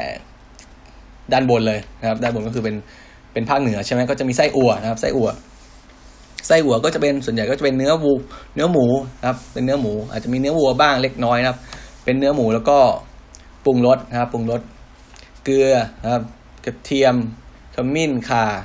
ใบมะกรูดอะไรพวกนี้พริกนะพริกแห้งอะไรพวกนี้นะครับ แล้วก็ก็จะเป็นบดหยาบๆเหมือนกัน แล้วก็ใส่ในไส้นะครับ ใส่ในไส้หมูแล้วก็ ไส้อั่วส่วนมากที่เห็นกันเขาจะไม่ค่อยไม่ค่อย ไม่ค่อยมัดเป็นเป็นเป็นข้อข้อส่วนใหญ่เขาจะเป็นทำเป็นม้วนใหญ่แล้วก็วางขดๆกันเวลาย่าง เวลาขายเขาก็จะย่างขายทั้งทั้งม้วนใหญ่ แล้วก็ตัดตัดขายไปทีละหน่อยทีละหน่อยครับอันนี้คือเป็นไส้อั่วนะครับลงมาหน่อยก็จะเป็นเอ่อส่วนของหมูยอนะครับ หมูยอ หมูยอเนี่ย เป็นอาหารที่เราได้อิทธิพลมาจากชาวเวียดนามนะครับ ไม่ใช่ไม่ใช่ของไทยไม่ใช่ของไทยโดยโดยตรงครับ หมูยอก็จะ โดยวิธีทำแล้วก็จะใกล้เคียงกับพวกปลาแผ่นมากกว่า เพราะว่าส่วนใหญ่แล้วหมูยอเนี่ยจะไม่ค่อยจะไม่ค่อยมีการยัดไส้นะครับ ส่วนใหญ่จะอาจจะขึ้นลูกนะอาจจะใส่ในในในไส้ที่เป็นไส้เทียม อย่างเช่นพลาสติก หรือว่าพวกเซลลูโลสพวกคอลลาเจนพวกนี้หรือว่าบางที่ก็อาจจะห่อโดยใช้ใบใบตองใบกล้วยพวกนี้นะครับหมูยอก็จะเนี่ยเป็นเนื้อหมูนะครับ เนื้อหมูเกลือพริกไทยกระเทียมนะครับ แป้งมันนะครับ สีของหมูยอสังเกตไหมว่าสีของหมูยอเนี่ยก็จะมีสีขาวกว่ากว่าไส้กรอกตัวอื่น เพราะอะไรเพราะว่าหมูยอเนี่ย ส่วนใหญ่แล้วจะเป็นเป็นเนื้อหมูแทบทั้งหมดนะครับเป็นเนื้อหมูทั้งหมดเวลาเนื้อหมูมันสุกเนี่ยก็จะเป็นสีขาวนะครับหมูหมูยอเนี่ยเลยเป็นอาหารที่ไม่ค่อยไม่ค่อยพบพวกดินบาซิลนะครับ หรือว่าพวกพวกไนเตรตสักเท่าไหร่ไนเตรตที่ทำให้ให้เนื้อสัตว์มีสีชมพูนะครับ อันนี้ก็ เป็นหมูยอนะหมูยอก็จะเป็นเขาเรียกว่าเป็น เป็นเขาเรียกว่าเป็นอาหารอาหารประจำชาติของของเวียดนามก็ได้นะครับ เรียกว่าเรียกว่าประจำชาติได้ไหมก็ก็ไม่ถึงกับประจำชาติหรอกแต่ว่าเป็นเป็นอาหารที่ค่อนข้างเด่นของเวียดนามเหมือนกันนะครับ นอกจากไส้อั่วนอกจากหมูยอแล้วเออแยกประเภทก่อนนะครับ แยกประเภท ไส้อั่วเนี่ยก็คือที่จริงถ้าพูดไปก็คือมันมันเป็นไส้กรอกสดนะแต่ว่าเวลาเขาขายกันเนี่ยเขาจะเอาไปย่างสุกก่อนใช่ไหมแล้วก็ขายเราเนาะหมูยอเนี่ยหมูยอที่ขายกันนะครับเป็นหมูยอที่เขาเรียกว่าเป็นคุกมาแล้วนะครับอยู่ในประเภทที่สองคือเป็นไส้กรอกที่สุกมาแล้ว ส่วนใหญ่ก็จะเอาไปนึ่งให้สุกก่อนนะครับ แล้วก็เอามาขายนะครับ แล้วก็ตัวที่สามนะครับ ตัวที่สามก็เป็นเป็นอะไร เป็นไส้กรอกอีสานนะครับไส้กรอกอีสานไส้กรอกอีสานเนี่ยเป็นไส้กรอกที่น่าจะ เป็นพื้นเขาเรียกว่าเป็นเป็นอาหารพื้นถิ่นที่สุดของไทยแล้วนะครับ นอกจากไส้อั่วมาก็จะมีไส้กรอกอีสานไส้กรอกอีสานก็แน่นอนเป็นน่าจะเคยกินเคยทานทุกคนนะก็เป็นเนื้อหมูนะเป็นเนื้อหมูเป็นมันหมูนะครับ แล้วก็เอาไปผสมนะครับ ผสมข้าวเล็กน้อยนะครับ ผสมข้าวเล็กน้อยกระเทียมเกลือพริกไทยน้ำตาลนะครับ การที่ใส่ข้าวกับน้ำตาลเนี่ย มันก็ทำให้ไส้กรอกเนี่ยออกออกออกรสเปรี้ยวขึ้นมานิดหน่อยนะครับ ถ้ายิ่งถ้าเก็บไว้นานก็จะมีรสชาติที่เปรี้ยวมากขึ้นมีการหมักมากขึ้นนะครับ แต่โดยจริงๆแล้วโดยทั่วไปเนี่ยไส้กรอกถ้าเราสังเกตดูร้านที่เขาขายไส้กรอกอีสานเนี่ยเขาก็จะแบ่งขายว่าแบบเปรี้ยวกับแบบไม่เปรี้ยวนะครับไส้กรอกแบบเปรี้ยวเนี่ยบางครั้งนอกจากจะเก็บไว้นานกว่าแล้วนะครับอาจจะใส่พวกน้ำตาลเยอะกว่านะครับน้ำตาลเยอะกว่าพวกข้าวเยอะกว่าเพื่อให้เกิดการหมักได้เร็วขึ้นนะครับ ทีนี้ตัวไส้กรอกอีสานก็จะแบ่งแบ่งไปอีกนะครับ คือจริงๆมันไม่ใช่มันไม่ใช่ไส้กรอกอีสานหรอกมันเป็นไส้กรอกข้าวกับไส้กรอกวุ้นเส้นนะก็คือเอาเป็นไส้กรอกหมูนี่แหละนะครับไส้กรอกหมูปกติไปใส่ข้าวเพิ่มเข้าไปครับอาจจะใส่ข้าวเหนียวก็ได้ข้าวสวยก็ได้นะครับ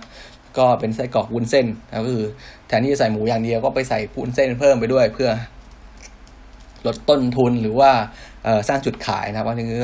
ก็จะอยู่ในประเภทไส้กรอกอีสานนะครับ ตัวไส้กรอกอีสานเองก็จะเป็นไส้กรอกสดนะครับเป็นไส้กรอกสด แต่ว่า แต่ว่าก่อนขาย ครับ ก็จะเอาไปทำให้สุกก่อนนะครับ ไปทำให้สุกก่อนทานนะครับ ถัดมาจากไส้อั่วหมูยอไส้อั่วอีสานแล้วก็จะมีแหนมนะครับ แหนมเนี่ยที่จริงพูดว่ามันเป็นไส้กรอกได้ไหมก็ ก็เกือบจะได้นะว่าเกือบจะได้ แต่จริงแล้วมันมันมันเอ่อมันเป็นวิธีการทำอาหารประเภทหนึ่งมากกว่า แต่ว่าบ้านเราก็นิยมนะครับ นิยมเอาไปทำเป็นทำเป็นม้วนทำเป็นแท่งเขาเลย บางที่ก็เอาเป็นไส้กรอกแหนมนะครับขายเป็นไส้กรอกแหนมเมื่อก่อนนิยมมากจะมีช่วงหนึ่งผมนานแหละช่วงนั้นหลายปีมาแล้วที่เขานิยมขายกันมากเลยไอ้ไอ้ไส้กรอกแหนมที่เป็นแบบชิ้นชิ้นเสียบไม้แล้วก็ปิ้งรถเข็นขายนะครับเอ่อไส้กรอกแหนมเนี่ยก็อยู่ในประเภทประเภทไส้กรอกที่ อืมที่จริงก็เรียกว่าสดก็ได้นะ แต่ว่ามันมันกึ่งกึ่งอะมันกึ่งดรายนะ เพราะว่า เพราะว่ามันมีการหมักนะมีการหมักแล้ว ส่วนหนึ่งให้มันให้มันมีรสชาติเปรี้ยวขึ้นมานะครับ โดยแหนมก็เอ่ออย่างที่เรารู้กันก็เป็นเนื้อหมูนะครับ เนื้อหมู เนื้อหมูมันหมูแล้วก็บางบางเจ้าอาจจะใส่หูหมูลงไปนะครับปรุงรสชาติด้วยเกลือพริกไทย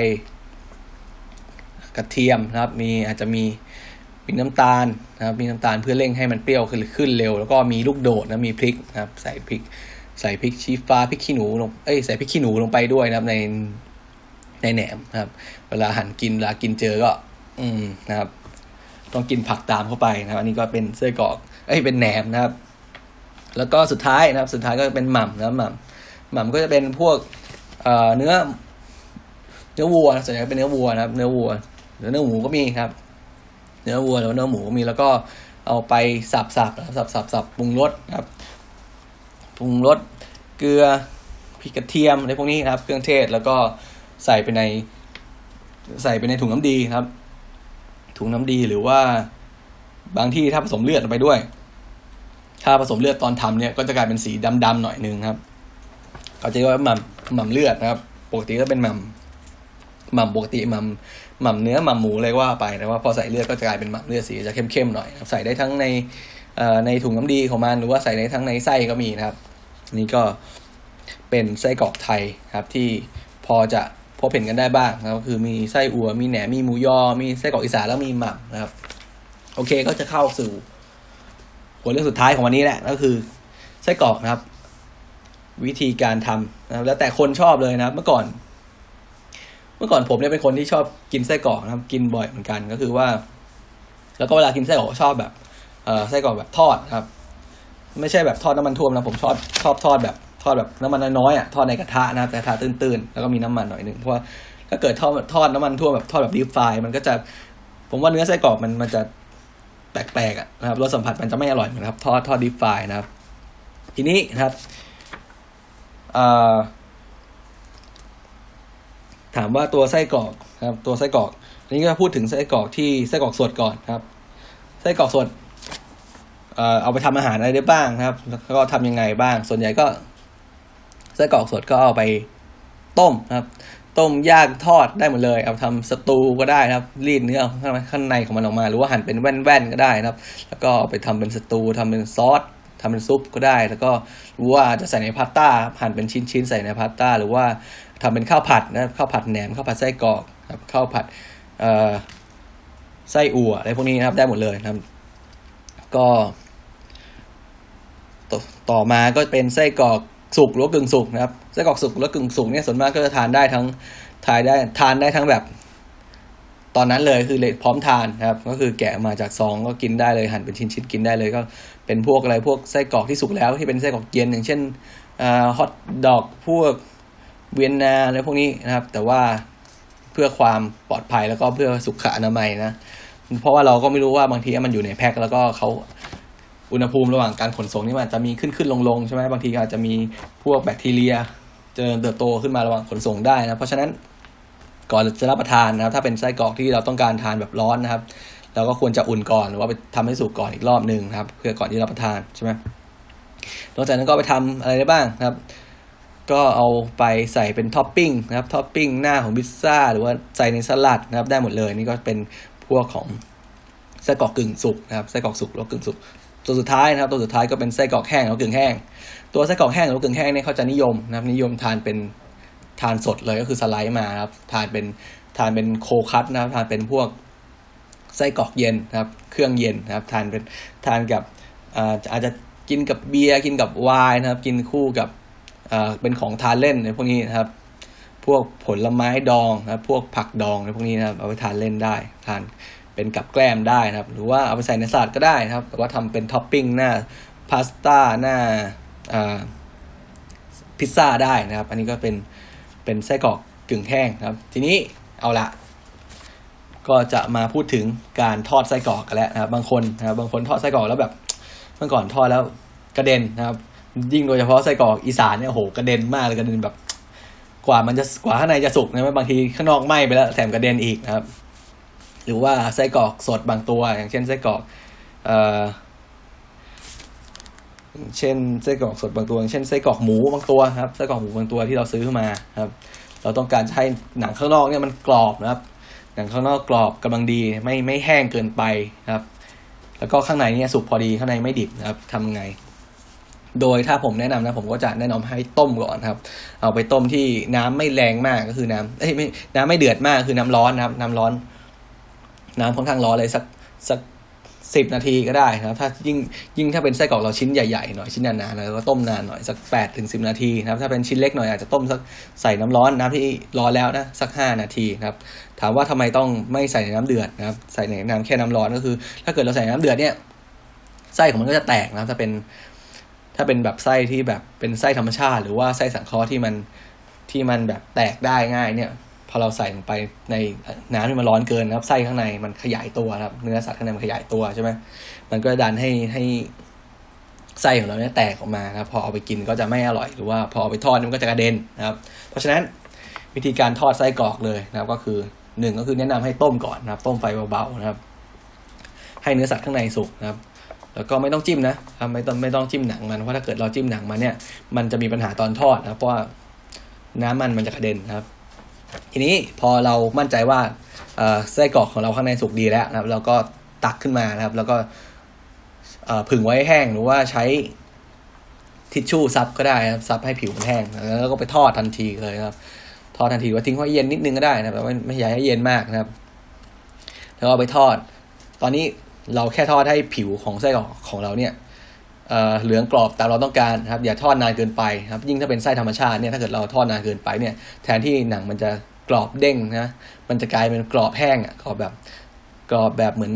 เอ่อพวกฟองเต้าหู้อะกรอบแต่มันไม่เด้งไม่เหนียวแล้วอันนั้นก็ไม่ไม่อร่อยนะครับเพราะฉะนั้นการทอดไส้กรอกของเราครับเพราะว่าข้างในมันสุกแล้วใช่ไหมเราต้มมาก่อนใช่ไหมเราก็แค่เอาไปทอดนะครับ ให้มันขึ้นสีนิดหน่อยไฟไม่ต้องแรงมากถ้าเกิดไฟแรงมาก ยังไงหนังก็จะแตกอยู่ดีครับ ไส้มันก็จะแตกดีแล้วมันก็จะกระเด็นไปทั่วบ้านเลยทีนี้นะครับแล้วก็เอาไฟกลางๆนะครับ ใส่ไส้กรอกที่สุกแล้วแห้งแล้วนะครับเช็ดซับผิวให้แห้งแล้วใส่ลงไปเอาสีเท่าที่เราต้องการนะครับ ให้เข้าให้ครบทุกด้านแล้วเอาขึ้นมาครับ วิธีเสิร์ฟนะครับ วิธีเสิร์ฟแนะนำว่าอย่าหั่นนะครับ ถ้าเกิดหั่นไส้กรอกไปโอ้โหเป็นอะไรที่น่าเสียดายมากเลยยิ่งไส้กรอกบางตัวที่แบบแพงๆอะนะครับไส้กรอกที่แบบคุณภาพดีๆหน่อย ใช้หนังใช้แบบใช้ไส้แกะทำเนี่ยโอ้โหราคาก็จะค่อนข้างแพงแล้วก็ ถ้าเกิดเราหั่นเป็นชิ้นเล็กๆก่อนกินเนี่ยยิ่งยิ่งหั่นชิ้นเล็กมากนะครับ เราก็จะได้ได้รสสัมผัสของการกัดนะครับ การกัดไส้แกะเนี่ย การกัดไส้กรอกแล้วเนี่ย น้อยลงครับเวลา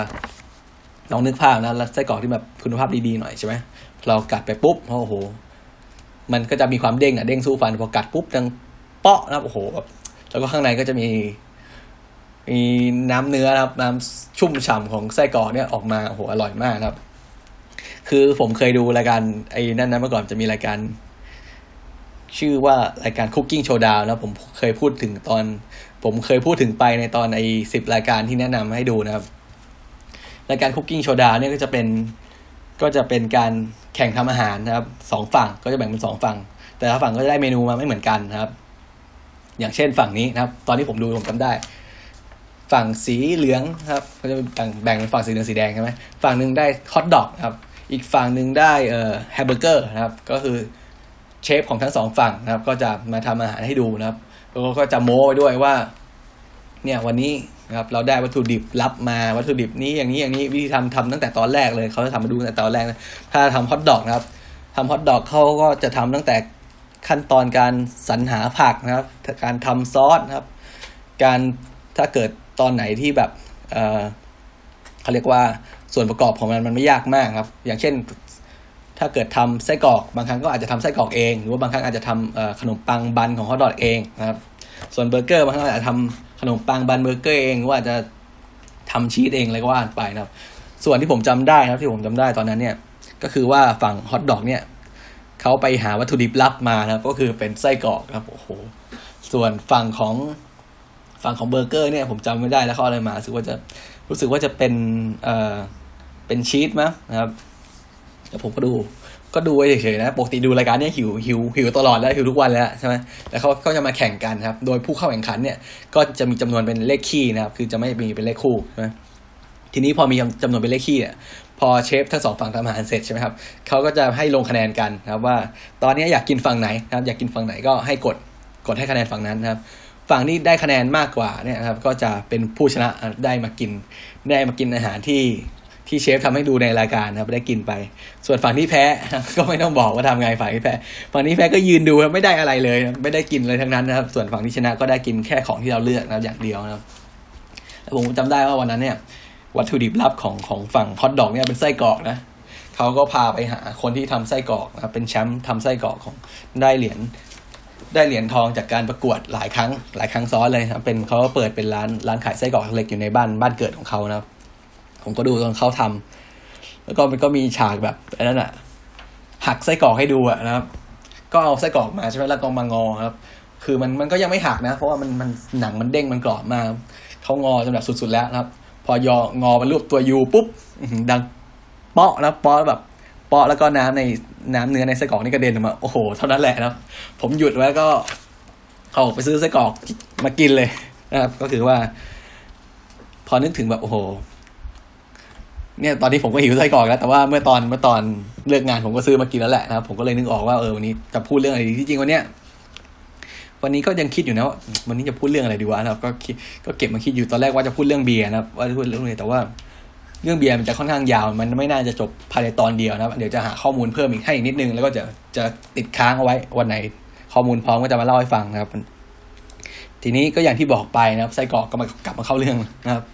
ไส้กรอกนะครับ ทั้งกุนเชียงทั้งไส้กรอกนะครับ กุนเชียงที่คุณคุณภาพดีๆหน่อยนะบางครั้งเราสงสัยไหมว่าถ้าเกิด เราไปกินร้านอาหารบางร้านเนี่ยทำไมกุนเชียงเขานุ่มนะครับกุนเชียงเขานุ่มจังเลยไม่ไม่เหนียวไม่แห้งไม่แข็งนะครับ ก็คือส่วน ส่วนใหญ่หรือว่าบางร้านเนี่ยนะครับเขาจะทำแบบที่ผมบอกคือว่าเขากุนเชียงเนี่ยไปไปลวกหรือไปต้มในน้ำร้อนก่อนนะครับ ให้ไส้ข้างในเนี่ยมันมันมีความชุ่มชื้นข้างในนะครับให้เนื้อให้เนื้อหมูข้างในเนี่ยให้ตัวมันหมูข้างในเนี่ย มันโดนความร้อนมันดูดซึมน้ำไปมันขยายตัวขึ้นมา แล้วมันก็จะไม่แห้งเกินไปนะครับดังนั้นก็ซับให้แห้งนะครับ แล้วก็เอาไส้เอากุนเชียงนะครับ หรือว่าไส้กรอกเนี่ยไปทอดนะครับ ทอดแค่ให้พอผิวนอกเนี่ยเป็นสีตามที่เราต้องการเพราะเพราะว่ากุนเชียงเนี่ยมันมันสุก มันไหม่ง่าย แล้วเพราะน้ำตาลมันสูงใช่ไหมเขาก็จะแค่เอาไปแค่ให้มันมีสีขึ้นมานะครับแล้วนั้นก็เอามาเสิร์ฟนะครับ กุนเชียงบางร้านก็เลยมีความนุ่มนะครับ แล้วก็หนังก็ยังมีความกรอบเด้งด้วยนะครับ แล้วก็ไม่ไม่ไหม้ด้วยนะครับ นี่ก็เป็นการเสิร์ฟไส้กรอกนะครับ แล้วก็ ที่ย้ำอีกอย่างคืออย่าหั่นนะแต่ว่าถ้าหั่นบางคนชอบแบบหั่นก็ได้นะครับ แต่ว่าแนะนำว่าอย่าหั่นแบบชิ้นเล็กเกินไปนะครับ ก็คือให้ให้พอได้เคี้ยวหนังบ้างให้ให้พอได้เคี้ยวไส้ของมันบ้างอะไรบ้างนะครับ โอเคนะครับสำหรับวันนี้นะครับคนติดคุกนะครับ เรื่องเรื่องไส้กรอกนะครับ ก็น่าจะหมดแล้วนะน่าจะไม่มีอะไรติดค้างนะเอ้ยเออเกือบเกือบแล้วเกือบแล้วนะครับ อันนี้จะมาพูดถึงเรื่องแฟรงเฟิร์ตนะครับ ไส้กรอกแฟรงเฟิร์เตอร์กับไส้กรอกเวียนเนอร์ให้ฟังนะครับ ถามว่าไส้กรอกที่เขานิยมเอาไปทำฮอทดอกเนี่ยก็จะมีอยู่สองตัวนะครับก็คือมีไส้กรอกแฟรงเฟิร์เตอร์กับไส้กรอกเวียนเนอร์นะครับเวียนเนอร์หรือเวียนนานี่แหละนะครับ แล้วก็จะมีไส้กรอกจากฝั่งที่อาอาจจะผลิตขึ้นมาทีหลัง ก็คือเป็นไส้กรอกที่ฮอทดอกชื่อฮอทดอกโดยเฉพาะนะครับทำทำเอาไว้ทำฮอทดอกโดยเฉพาะนะครับ แต่ว่านะครับ เขาก็จะมีข้อสงสัยว่าเอ้าแล้วแฟรงเฟิร์เตอร์กับเวียนนาเนี่ยเวียนเนอร์เนี่ยครับกับฮอทดอกสามตัวเนี่ย ด้วยความที่มันมีความใกล้เคียงกันมากเนี่ยมันแตกต่างกันยังไงนะครับ ก็คือถ้าให้พูดถึงตัวตัวรายละเอียดนะครับ ที่จริงแล้วตัวแฟรงเฟิร์เตอร์เนี่ยเป็นเป็นไส้กรอกประเภทหนึ่งของเยอรมันนะครับไส้กรอกแฟรงเฟิร์เตอร์เนี่ยวิธีการทำการทำของเขาเนี่ยก็จะเป็นไส้กรอกที่มีเนื้อละเอียดนะครับค่อนข้างจะมีเนื้อ ละเอียดนะครับ แต่ก็ไม่ใช่แบบละเอียดมากแบบแบบแบบฮอตดอกนะครับส่วนมากจะมีมีมีเนื้อแบบบดหยาบอยู่เล็กน้อยนะครับ แล้วก็วิธีทำก็เอาเนื้อเนื้อสัตว์เนี่ยใส่ไว้ในไส้แกะนะผมบอกแล้วว่าไส้แกะเป็นไส้เป็นไส้ที่ค่อนข้างจะมีคุณภาพสูงใช่ไหมแล้วก็ทำเป็นข้อนะครับ ก็จะมาเป็นข้อค่อนข้างยาวหน่อย แล้วก็ไป ไปรมควันนะครับ รมควันที่ อุณหภูมิไม่สูงมากนะครับ อุณหภูมิไม่สูงมากเพื่อให้ค่อยๆ สุกนะครับ แต่ว่ายังสุกไม่หมดคือสุกแค่บางส่วนนะครับเพราะเกิดถ้ารมควันจนสุกหมดเลยเนี่ย ตัวไส้กรอกตัวไส้กรอกมันจะสูญเสียความความชื้นไปมากนะครับ ทีนี้เขาแค่รมควันว่าเล็กน้อยนะเล็กน้อยแล้วก็หลังจากนั้น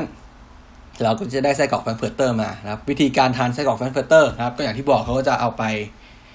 เอาไปอุ่นนะครับเอาไปอุ่นในน้ำร้อนก่อนนะครับ เพื่อให้ไส้กรอกเนี้ยสุกนะครับ ก็คืออุ่นในน้ำร้อนสักประมาณ8 ถึงสิบนาทีนะครับ ไม่ใช่น้ำเดือด เพราะน้ำเดือดหนังจะแตกนะครับ เอาไปใส่น้ำร้อน8 ถึงสิบนาทีแล้วก็ไปเสิร์ฟเวลาเสิร์ฟก็นี่แหละเขาก็จะเป็นไส้กรอกต้มเฉยๆนะเขาจะไม่เอาไปทอดไม่เอาไปย่างอะไรนะครับ เสิร์ฟกับพวกมัสตาร์ดพวกเอ่อกะหล่ำปีดองนะครับ potato salad สลัดมันฝรั่งอะไรพวกนี้นะครับก็คือเป็นเป็นแฟรงเฟิร์เตอร์แล้วก็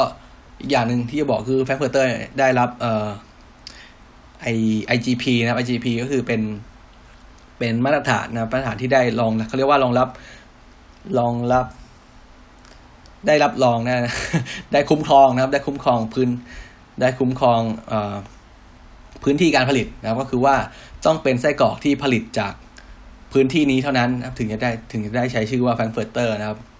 ก็เหมือนเป็นเป็นการเขาเรียกว่าเป็นการคุ้มครองสิทธิ์ให้กับให้กับผลิตภัณฑ์ท้องถิ่นนะครับ ก็ว่าไปนะครับ ส่วนเวนเนอร์นะครับ ถ้าพูดกันตรงๆแล้วเวนเนอร์เนี่ยก็คือแทบจริงๆแล้วคือมันก็คือแฟรงเฟิร์เตอร์นั่นแหละนะครับ แต่ว่าอย่างที่บอกคือมันอาจจะติดเรื่อง IGP ใช่ไหมเพราะว่าพอไม่ได้ผลิตในไม่ได้ผลิตในแฟรงเฟิร์ตนะครับไม่ได้ผลิตแฟรงเฟิร์ตก็อาจจะเรียกว่าแฟรงเฟิร์เตอร์ไม่ได้ครับก็อาจจะเรียกว่าเวนเนอร์นะเวนเนอร์ตาม ตามชาวอะไรนะชาวชาวออสเตรียนะครับ ชาวออสเตรียที่นำเอาไส้กรอกเวนเนอร์ตัวเนี้ยนะครับ เข้าไปเข้าไปเปิดตลาดนะครับ เข้าไปเปิดตลาดในใน ไอต่างประเทศนะครับ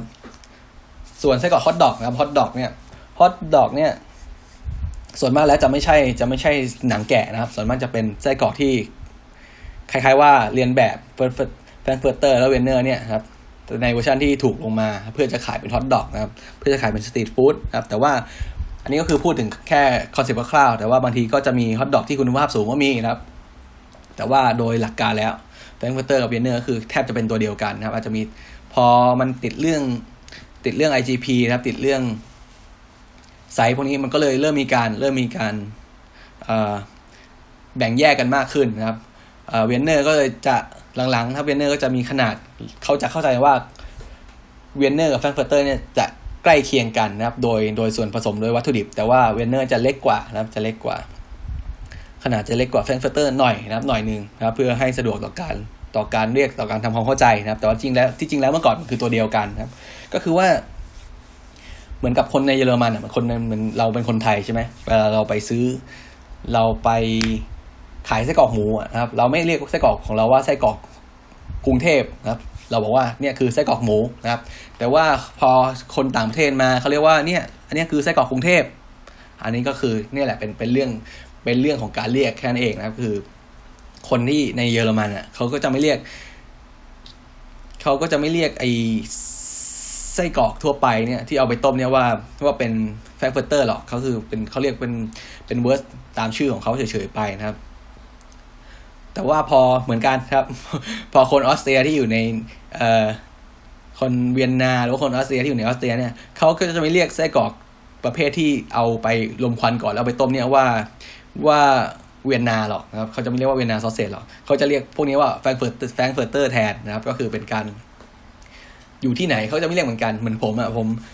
ผมอยู่ที่บ้านใช่ไหมผมก็จะไม่เรียกไก่ทอดหาดใหญ่ว่าไก่ทอดหาดใหญ่ครับผมก็จะเรียกว่าไก่ไก่ทอดเฉยๆนะครับก็คือประมาณนี้แหละนะครับ ก็คือที่จริงแล้วสรุปกันง่ายๆ คือโดยหลักการแล้วคือ frankfurter กับ wiener นี่คือมันเป็นตัวเดียวกันนะครับ แต่แตกต่างกันที่การเรียกแค่นั้นเองนะครับ แต่ว่า สินค้าของบางบางยี่ห้อแล้วบางบางบางที่อะเขาก็จะแบ่งเลยนะว่า wiener เนี่ยจะไม่เหมือนกับ frankfurter นะครับที่ผมเคยกินมาร้านสะดวกซื้ออยู่ร้านหนึ่งนะครับร้านใหญ่นะครับ frankfurter ของเขาเนี่ยจะเป็นดูง่ายๆเลยว่าจะเป็นหนังกรอบนะครับ ส่วน wiener ก็จะเป็นไส้กรอกทั่วไปไซส์ไซส์เกือบจะเท่าๆกัน แต่ว่าเป็นไส้กรอกที่ไม่มีการลมควันนะเป็นไส้กรอกธรรมดานะครับหนังก็จะไม่กรอบนะครับแต่ถ้าซื้อ frankfurter ก็จะแน่นอนว่าได้หนังกรอบ เพราะฉะนั้น ใครลองใครเคยไปซื้อไส้กรอกตามร้านสะดวกซื้อนะไม่เคยทานอยากได้แบบหนังกรอบๆก็ให้เรียกซื้อ frankfurter นะครับ แล้วก็ถ้าไม่ซีเรียสอะไรก็เอา wiener หรือว่าพวกฮอทดอกก็ได้นะครับ ก็คือจะแตกต่างกับพวกแตกต่างกันแค่ไซส์นะครับเอาว่าจะแตกต่างกันพวกวัตถุดิบในการผลิตนิดหน่อยนะครับ โอเคนะครับสำหรับวันนี้ก็น่าจะครบทุกเรื่องไม่มีอะไรตกหล่นนะครับ ก็นี้ครับผมกุ๊กบ่าวครับคนติด Cook ก็ขอครับ จบอะไรนะ คนติดคุก EP เกี่ยวกับไส้กรอกนะไว้วันนี้ไว้แต่เพียงเท่านี้ก่อนนะครับสำหรับสำหรับวันนี้นะครับก็ขอขอบพระคุณทุกท่านนะครับที่เข้ามารับฟังในวันนี้นะครับสำหรับวันนี้ สวัสดีครับผม สวัสดีครับ สวัสดีครับ